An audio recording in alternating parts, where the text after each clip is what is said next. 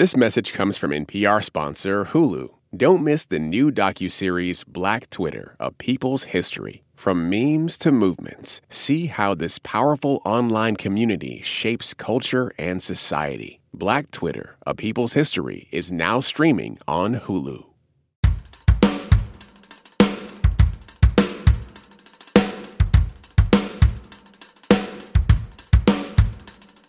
Donald Trump is the next president of the United States. I'm Gene Demby. And I'm Shereen Marisol Meraji, and this is The Twilight Zone, the post election episode, also known as Code Switch. Uh, Gene, Mm-hmm. how, how do you feel right now? Uh, you know, a little, a little disoriented. Um, I think a lot of us woke up on November fifth, two thousand eight, thinking, "Oh, wow, this country." Maybe some of my premises about the way this country works and its ability to grapple with these issues of race. Um, maybe I was being too pessimistic about them. Maybe I didn't know this country as well as I thought I did. Right? Because we had elected our first black president. Right. I think a lot of folks out there did not feel that way, although they felt something really similar. They woke up to a country that they did not recognize and said, maybe I don't know this country as well as I thought I did. And so now, you know, I think we're dealing with the pendulum swinging the other way, in which those people, I guess, got to remake the country in their image in some ways. So yeah, that's how I'm feeling. How are you doing, sis? Unsettled. Mm-hmm. Unsettled because a man uh, who called Mexican immigrants rapists, um, a man who wants to build a wall on the U.S. Mexico border and make Mexico pay for it, a man who said he'd ban Muslims from coming into the country. Um, he's about to be our new commander in chief. So uh, I, I guess the word is unsettled. Unsettled. That's a good, strong word.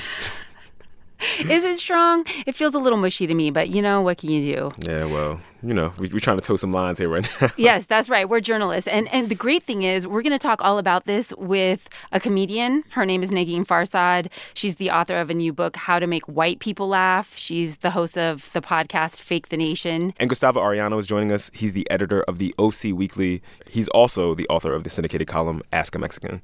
So, Gene, the working title for this podcast was a couple weeks ago when I was thinking about it. Um, A Muslim, that's Negin, Yep. and a Mexican, that's Gustavo, walk into a bar after the election and get drunk with a Puerto Rican and a brother you. from Philly. That's me.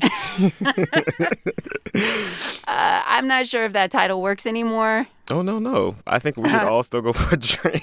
Yes, I, I was supposed to bring a flask. I forgot the flask. Um, and I'm not sure our guests are even in the mood to laugh or make us laugh. Um, they better get Uh, on today. it. Because uh, cause I think we all need it. No pressure, Negin Gustavo. Welcome to Code Switch. What's Hi, up? Guys. How are y'all Let's doing? laugh. Let's laugh. Good, good. I am more excited than I have been in a long, long time because now is a time to fight and have fun while we fight. Wow, you recover so quickly, Gustavo, because I'm still in full weep. I mean, they uh, they've outfitted this recording studio with a couple of boxes of uh, tissue, so thank you for that because I am literally going through it. But uh, but you're you're you're fast, picking up yourself up and dusting yourself off. Wow. Well, well, maybe because I was already in the middle of the belly of the beast. So I don't know where y'all were uh, on election night, but I got to hang out with the Republican Party in Orange County, California. What, what was and that, that like? makes you feel good? It, it, no, I, I was. It's like, well, I- you know, I, I could be more philosophical, but I'm not going to. But that, this idea that once you see right into the belly of the beast, you get a revelation and you see a path forward. That's exactly what I saw. So I was hanging out with people who, when Megyn Kelly from Fox News was on the screen, they were flipping her off. They were calling her a traitor and no friend to patriots. Every, I mean, I'm not even going to repeat what they were saying about Hillary. Oh, besides, you know, lock her up, lock her up. And what I hope that we not get discouraged. I know it's horrible. Oh my God, we have uh, we have a, a small-handed uh, man as the president-elect of the United States. But it is time, folks. It is time, Raza, and all, and all my brothers and sisters. It is time to get down. I mean, what's really shocking is that you brought up something which is that we have to look to people like cough Megyn Kelly to be our new heroes or something. Like they're now the adults in the room. Uh, people like Paul Ryan. Like I'm, I'm hanging my hopes on him to not get rid of my uh, Obamacare because otherwise I won't have coverage.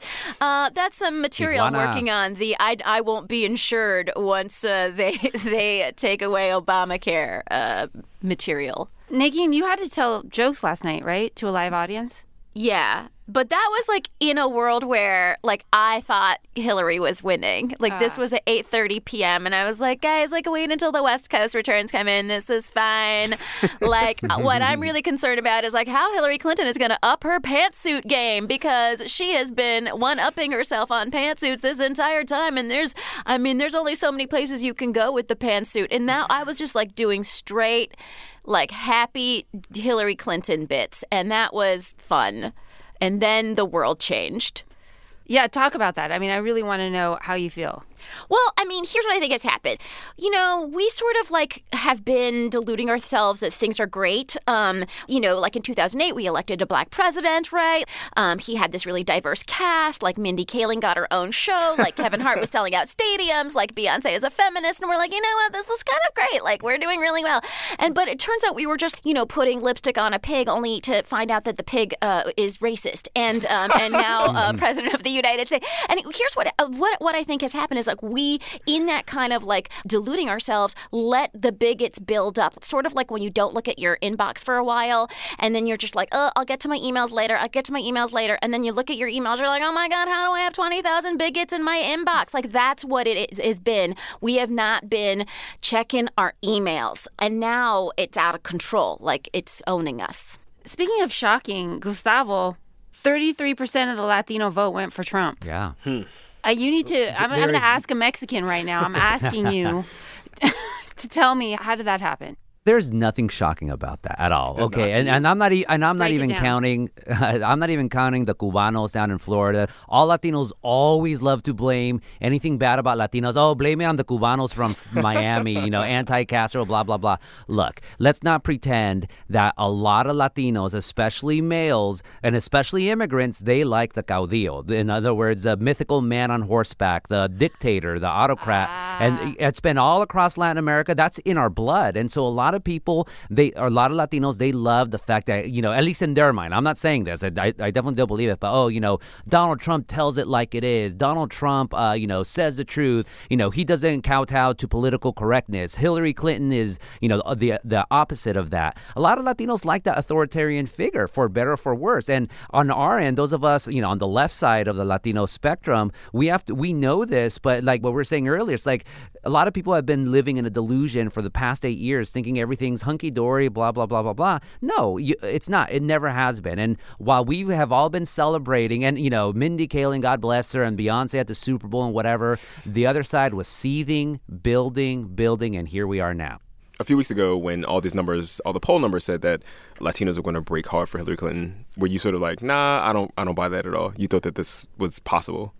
Oh no, I, I knew a lot of Latinos were going to go out in force and vote against her, but the pro- and this is what I, this is actually what I've been advocating in my column. It's like, hey, Raza, it's all good that we're in the Southwest, but don't live in the Southwest anymore. We're just building up a little empire. Go off to Kentucky, go off to Montana, go off to New Hampshire. That is Rio Reconquista. You be the swing vote in that state. Well, okay, so cool. We got a new Latina senator, first ever Latina senator in the state of Nevada, taking over for Harry Reid. Yeah, that's cool, but like that's not good enough. That's not going to swing elections. Like we're able to win for Obama uh, against Romney in 2012, but in, in the face of something like this, like oh gosh, I like now, I, like my, my cousin who I told moved to Pennsylvania in the middle of Pennsylvania and open a taqueria and become a millionaire. He could have been that decisive swing vote that could have given Pennsylvania to Hillary. Instead, nah, he's in Southgate and here in California. So sad. And Pennsylvania, we, I mean, we desperately need better Mexican food too. So you know what I mean?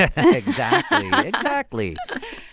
I'm thinking about, you know, recrimination. I mean, people of color, you know, allies of people of color. Are we going to start, you know, pointing fingers at each other? You know, there's this big fall off in her share of the black vote due to black men. Um, he won, uh, like as Shereen said. Yeah, I'm won. pointing my finger at you, Gene. Don't, well, obviously, Let's don't blame me, but- millennials. Come on, let's all blame millennials. He won a third of the Latino vote, as Shereen just said. Even after calling Mexican immigrants rapists, you know, white women didn't break very hard for Hillary at all. I think they're the only demographic of women that voted for Trump. Do you think there's going to be a lot of like bloodletting uh, after this among people who thought they were part of a broader political coalition?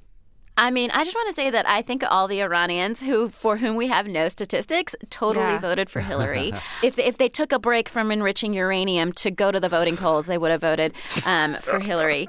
Uh, but I think you know, right now you can be self-hating and you can be bigoted, and that's who who brought Trump into power. And I think we need to enter in some sort of like leave no bigot left behind policy and really like not let these people slip through the cracks anymore. Like that, I don't, I don't even want to blame Hillary. Like Hillary ran an effective campaign. She was poised. She was presidential. She had policies, actual policies. At no point did Donald Trump actually ever have policies. That's the other thing. So, I mean, another thing we could do, if we want to point some fingers, is maybe blame the media. Um, the the the good old story of false equivalence was a big one, uh, and and we heard that time and time again. Oh no, uh, Donald has a policy: build a wall, deport 11 million undocumented folks, ban Muslims from coming into this country. Those are pretty, those are pretty uh, significant policies there. But I, I, and I, unfortunately, I do think there is going to be a lot of finger pointing. It happened over here in California in 2008 yeah. when they passed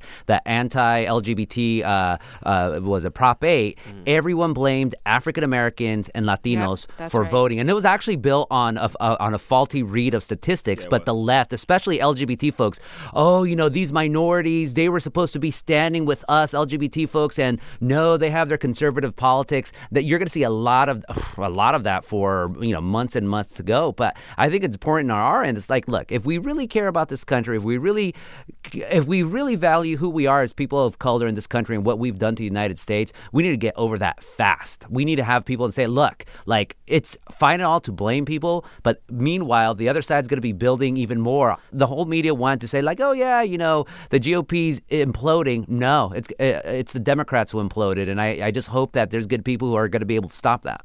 Has this election cycle made either of you do any self reflection? Have you had to interrogate any of your own, you know, biases, uh, your own assumptions about racism and sexism? You know, who's on your team, who's not on your team? Unfortunately, as, as a reporter here in Orange County, where we cover the other side and we also go in, against ineffectual Democratic Party leaders locally, I, I'm not surprised by this at all. I, I, and if anything is actually upsetting me, it's how much our side lives in a bubble. So, you know, going back to what the past eight years, what we've seen is good, we've deluded ourselves and just sort of, uh, you know, had blinders to what was going on around us. I'm not surprised. Way too many people of my friends are. You know, in, in, in Spanish we have a saying, uh, "Ponte la, las pilas," put on your, your batteries, like like be alert and do something about it. We all have to ponernos las pilas, straight up. All right, y'all, we're going to take a real quick break here. When we come back, more with our guests Gustavo Arellano and Negin Farsad. And what is up with all this Islamophobia? Seriously, what's up with that? I don't, I don't know. Anyway, this is Code Switch.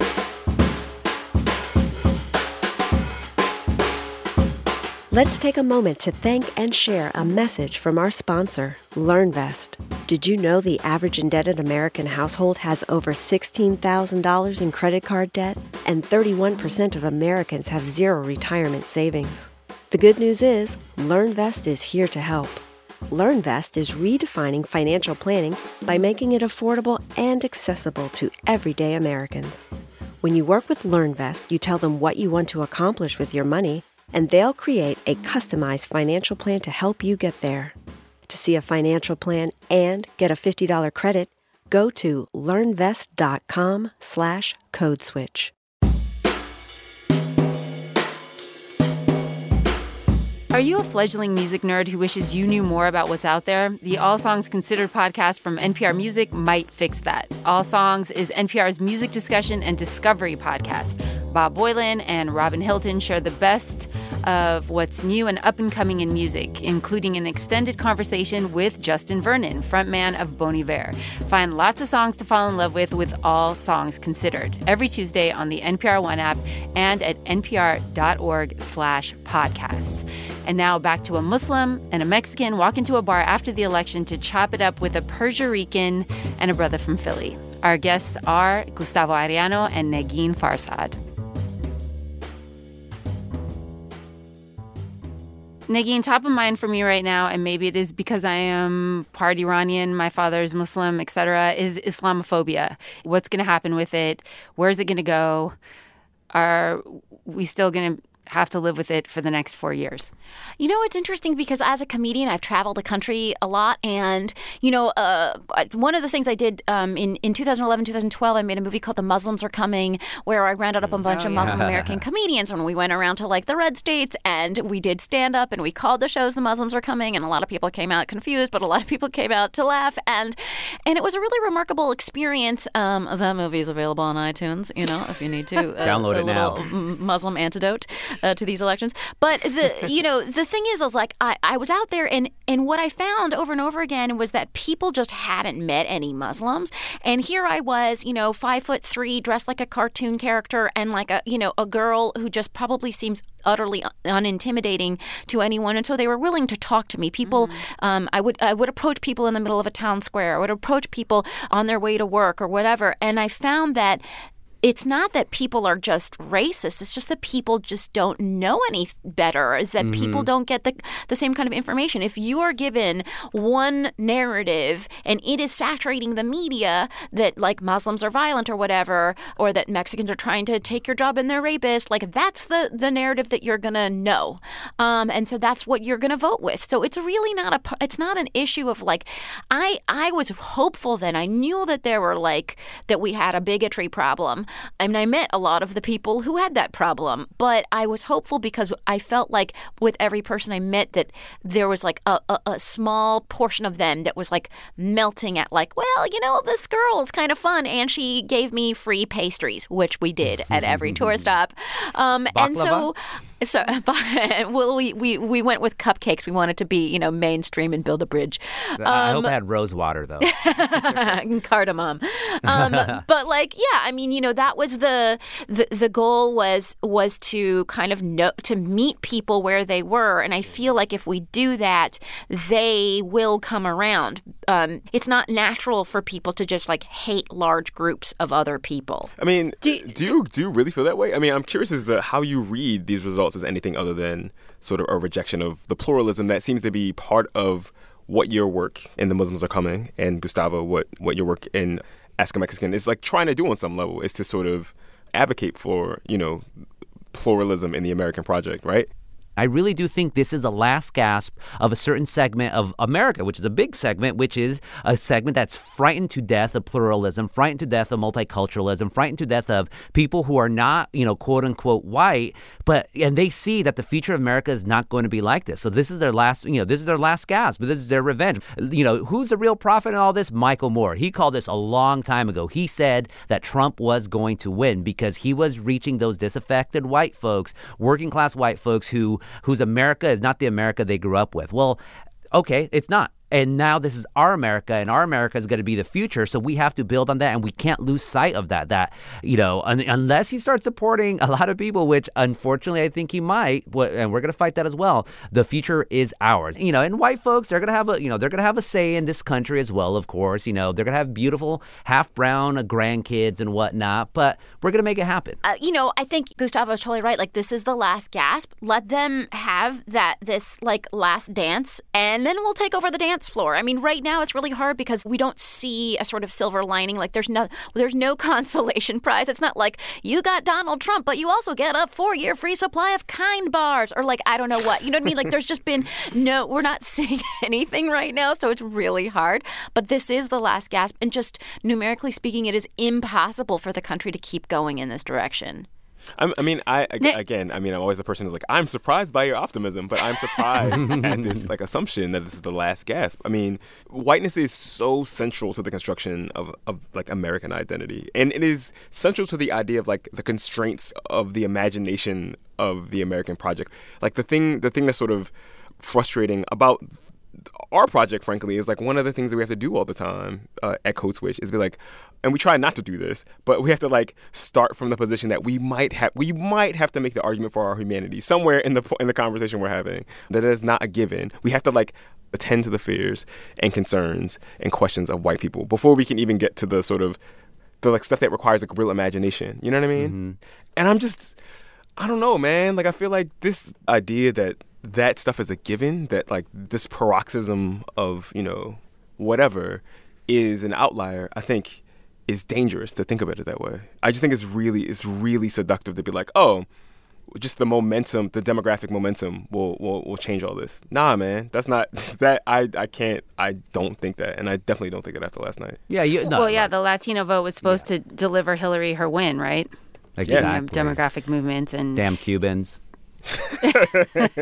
Well, you know No, what, no, guys? l- This we- morning, yeah, I go ahead. woke up. I, I I left my apartment this morning and like in tears, and uh, and my neighbor was also walking out, and he's this like forty something white guy, and we just looked at each other. We're both weeping, and then we start hugging. No words, and I was like, see, this like you know forty something white guy is the like mythical white guy that everyone's worried about what they think and what they're going to do and how they're controlling us and how they're controlling our female bodies and and there there are these white guys that just aren't like that that live in New York City and Los Angeles. okay but like and Chicago.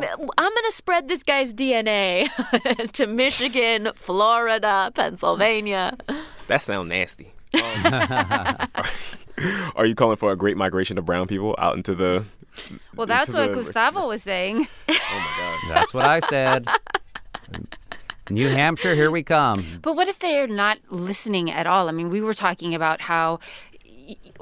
Speaking of silos, Negin, you know, Fox News, there, there's that silo. There's, you know, possibly the there's the MSNBC silo. I'll keep NPR out of it. But we're are we how how are we having these Keep conversations if we're just listening to the people that we want to listen to, the people Right. that we agree with?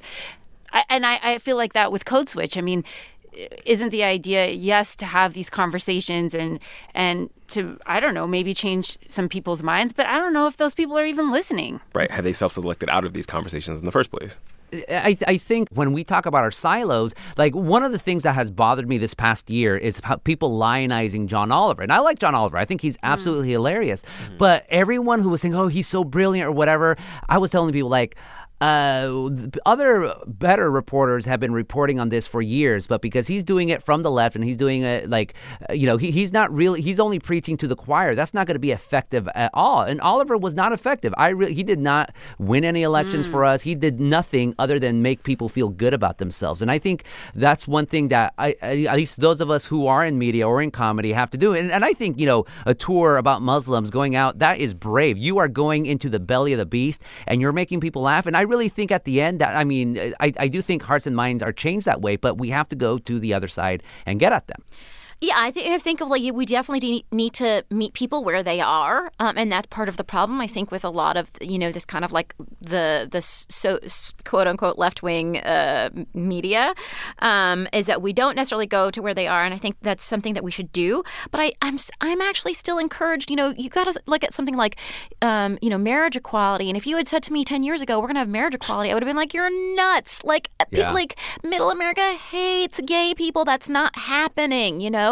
But you know what? I think the biggest force in getting marriage equality was A, friends of gay people who are straight. So allies, get your allies. And then B, culture. I mean, if we think that Will and Grace didn't have a, some kind of role to play in us loving, you know, like like a gay character on television and then and then equating that with something like humanity, we'd be wrong. If we think Ellen had nothing to do with it, I mean, we'd be wrong. Like, I think that culture has this effect on people where if you if you come into someone's living room, um, and and and you're relatable and you're adorable and you're whatever it is. I mean, I mean, I think listening to your point, I mean, uh, there's this weird paradox here, right? You're saying we should go out into the world, uh, that people of color should go out in the world and have more interactions with white folks, and then uh, they will become more familiar with us.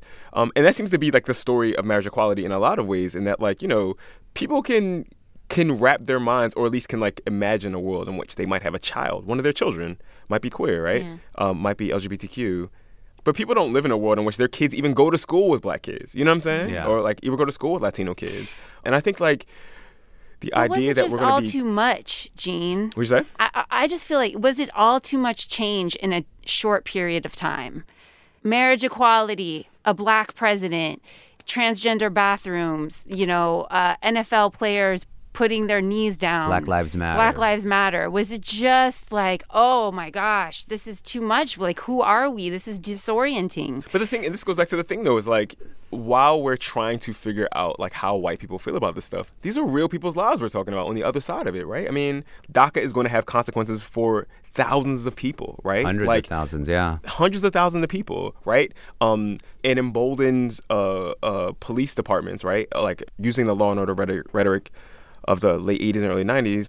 That's going to have consequences for communities of color, right? Like all the the runoff of the anxiety that white folks feel is going to fall on people of color. I don't know. I don't know what to do about that. And can I say something to like my fellow people of color in in like how to approach this? I think, you know, and also to your point, Shereen, about it maybe there was just too much too soon. Um, that sometimes our movements can be alienating. And one of the things that I learned when I was, you know, people always ask me like what when you're on the road, like what's some of the craziest things you see? And I think some of the craziest things I see is when people feel safe enough to say to me, ask me questions like, why do you call yourself Iranian American? Why can't you just call yourself American American? And that's the kind of question that I think someone would just call racism, bigotry, like, you know, throw this guy Twitter rage. Um, and to me, that's not this is not a bad question. This is an honest question. And I think we need to recognize that people have honest questions and stuff they don't understand and they're not asking because they are, you know, that because they're trying to be racist. Um, Yeah. So I think that's something that we we have to be careful of, and I think we can bring a lot more people in the fold if we are.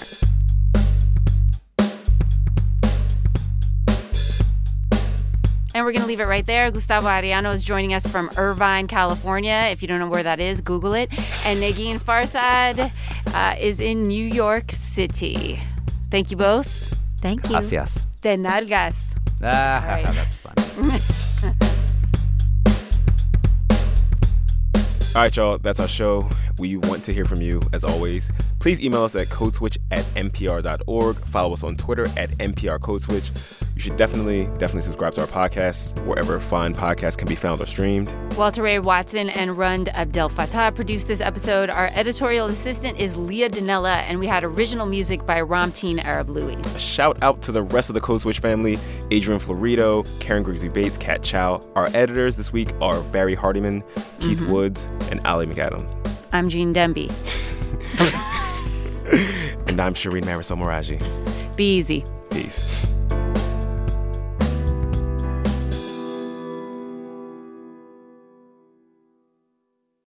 This message comes from NPR sponsor, the NPR Wine Club. Get the world of wine delivered to your door. When you join the NPR Wine Club, you'll receive the stories behind every bottle and favorite NPR shows and personalities arriving in liquid form, like Weekend Edition Cabernet and Wait Wait Don't Tell Me Zinfandel. The NPR Wine Club is a delicious way to support NPR's programming. If you're 21 or older, uncork a special offer at nprwineclub.org/podcast. This message comes from NPR sponsor Oracle Cloud Infrastructure. OCI is the platform for database, application development, and AI needs. Do more and spend less, like Uber, 8x8, and Databricks Mosaic. Take a free test drive at oracle.com/npr. All that sitting and swiping, your body is adapting to your technology. Learn how and what you can do about it. I really felt like the cloud in my brain kind of dissipated. Once I started realizing what a difference these little breaks were making, there's no turning back for me. Take NPR's Body Electric Challenge. Listen to the series wherever you get your podcasts.